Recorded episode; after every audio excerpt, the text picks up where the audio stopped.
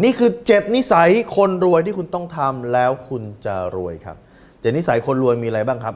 นิสัยรวยที่หนึ่งครับคือ นิสัยเริ่มทำทั้งทั้งที่ยังไม่พร้อมครับเขาบอกว่าคนรวยหรือคนที่สำเร็จเร็วคือคนที่เริ่มทำทั้งทั้งที่ตัวเองไม่พร้อม ทั้งทั้งที่สถานการณ์ไม่พร้อม แต่คนจนหรือคนที่ไม่สำเร็จคือรอให้ทุกอย่างพร้อมก่อนแล้วค่อยเริ่มครับผมยกตัวอย่างเช่นแจ็คหมาครับแจ็คหมาเริ่มต้นทำธุรกิจอีคอมเมิร์ซ เริ่มต้นทำธุรกิจขายของออนไลน์ ตั้งแต่ตอนที่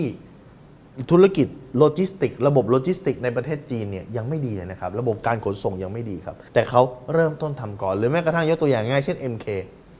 MK เข้าไปขายในห้างครับเขามีกฎตั้งหลายข้อครับ เช่น เข้าไปขายได้แต่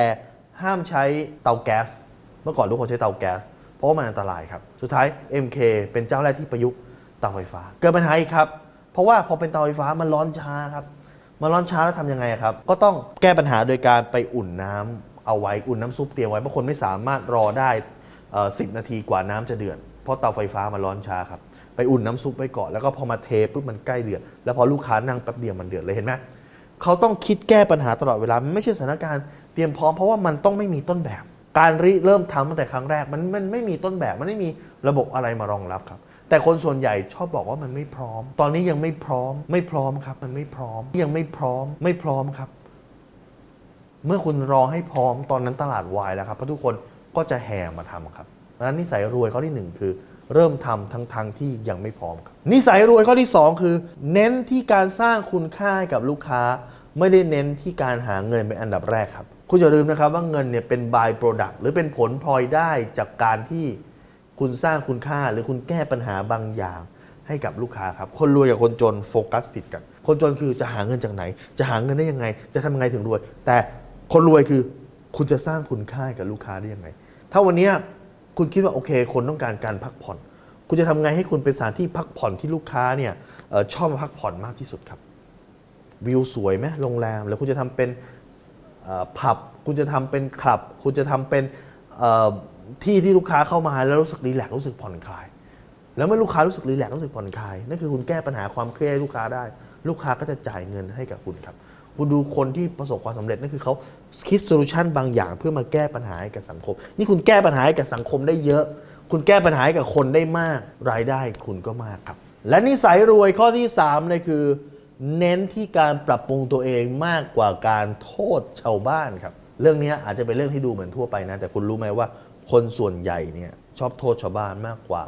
การโทษตัวเองครับ คุณลองถามดูสิครับว่าทำไมขายไม่ดี ไปถามคนขายไม่ดีทุกคนเลย ถ้าคุณมีเพื่อนมีพ่อมีแม่มีพี่มีน้อง มีใครก็ตามที่คุณรู้จักหรือไม่รู้จักก็ตาม ที่เขาขายไม่ดีคุณถามเขาว่าทำไมขายไม่ดีขอให้ผล 5 ข้อ คุณเชื่อไหมว่า 5 ข้อจะไม่มีการโทษตัวเองเลย หรือคุณไปถามร้านอาหารที่ขายไม่ดีทุกร้าน ว่าทำไมคุณถึงขายไม่ดี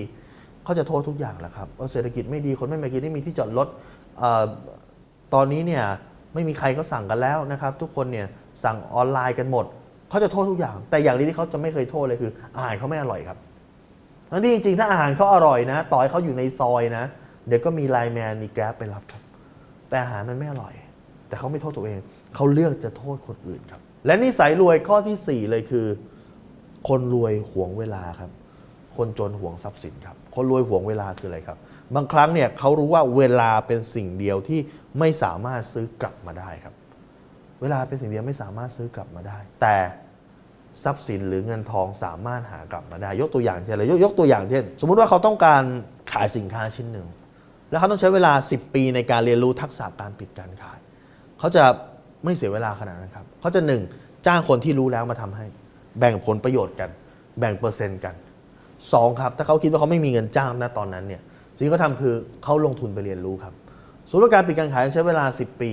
แต่ถ้าเกิดเขาสามารถ ลงทุน2 3 0 0 0 0บาท แล้วสามารถประหยัดเวลาไปได้ 10 ปีเขาถือเขาคุ้มนะครับ เอา2 3 0 0 0 0บาทเนี่ยเรียนกลยุทธ์ทุกอย่างเกี่ยวกับการปิดการขาย แล้วมาปรับปรุงพัฒนานิดหน่อย แล้วสามารถปิดการขายได้เลย2 3 0 0 0 0บาทแป๊บเดียวมันคืนทุนครับพอมันคืนทุนเสร็จปุ๊บระยะเวลาตั้งแต่นั้นจนถึง 10 ปีมันคือกำไรแล้วแต่ถ้าเกิดคุณเสียเวลา 10 ปี เวลา 10 ปีไม่สามารถหากลับมาได้ครับ เห็นไหมครับ ดังนั้นเนี่ยเขาหวงเวลามากกว่าทรัพย์สินครับ และข้อที่ 5 คนรวยมักจะคิดอะไรก่อนล่วงหน้าครับคิดก่อนตั้งแต่มันยังไม่เกิด รอมันเกิดครับ คนมีสองประเภทครับหนึ่งคือคาดว่ามันน่าจะเกิดอะไรขึ้นในอนาคต แล้วไปสร้างดักไปสร้างรอครับสองคือรอให้มันเกิดแล้วค่อยงง เอ๊ะแล้วฉันจะทำยังไงครับ วันหนึ่งที่มันเกิดแล้ววันนั้นคือวันที่ตลาดวายแล้ว วันหนึ่งที่มันเกิดแล้วคนแห่เข้าไปแล้วมันไม่ทันแล้วครับ อะแล้วคุณจะไปรู้ได้ไงว่ายังไงมันเกิด คุณมี Google ไหมครับ คุณมีอินเทอร์เน็ตไหมครับ คุณสามารถดูได้เลยว่าเทรนด์โลกมันกำลังจะไปทางไหนครับ ตอนนี้เป็นยุคข้อมูลข่าวสาร ทุกคนมันเท่ากันหมด อยู่ที่ว่าคุณเอาเวลาไปโฟกัสกับอะไรครับ และนั่นตามมาสู่นิสัยรวยข้อที่ 6 ครับ คือคุณเอาเวลาไปโฟกัสกับอะไรครับ โดยเฉพาะคนที่กำลังสร้างเนื้อสร้างตัวตอนนี้ คุณเอาเวลาไปโฟกัสกับเรื่องดราม่าไหม คนนั้นตบกับคนนี้ข่าวอันนั้น save นั่นแบนนี่ไม่ครับ หรือคุณเอาเวลาไปโฟกัสกับสิ่งที่เป็นประโยชน์กับตัวคุณ คุณเอาเวลาไปเสพ entertainment หรือคุณเอาเวลาไปเสพสิ่งที่เป็นประโยชน์ครับช่วงนี้เป็นช่วงสร้างเนื้อสร้างตัวนะครับ ทุกเวลาทุกนาทีมีค่าครับและข้อ 7 ข้อสุดท้ายคือคนรวย play to win ฮะ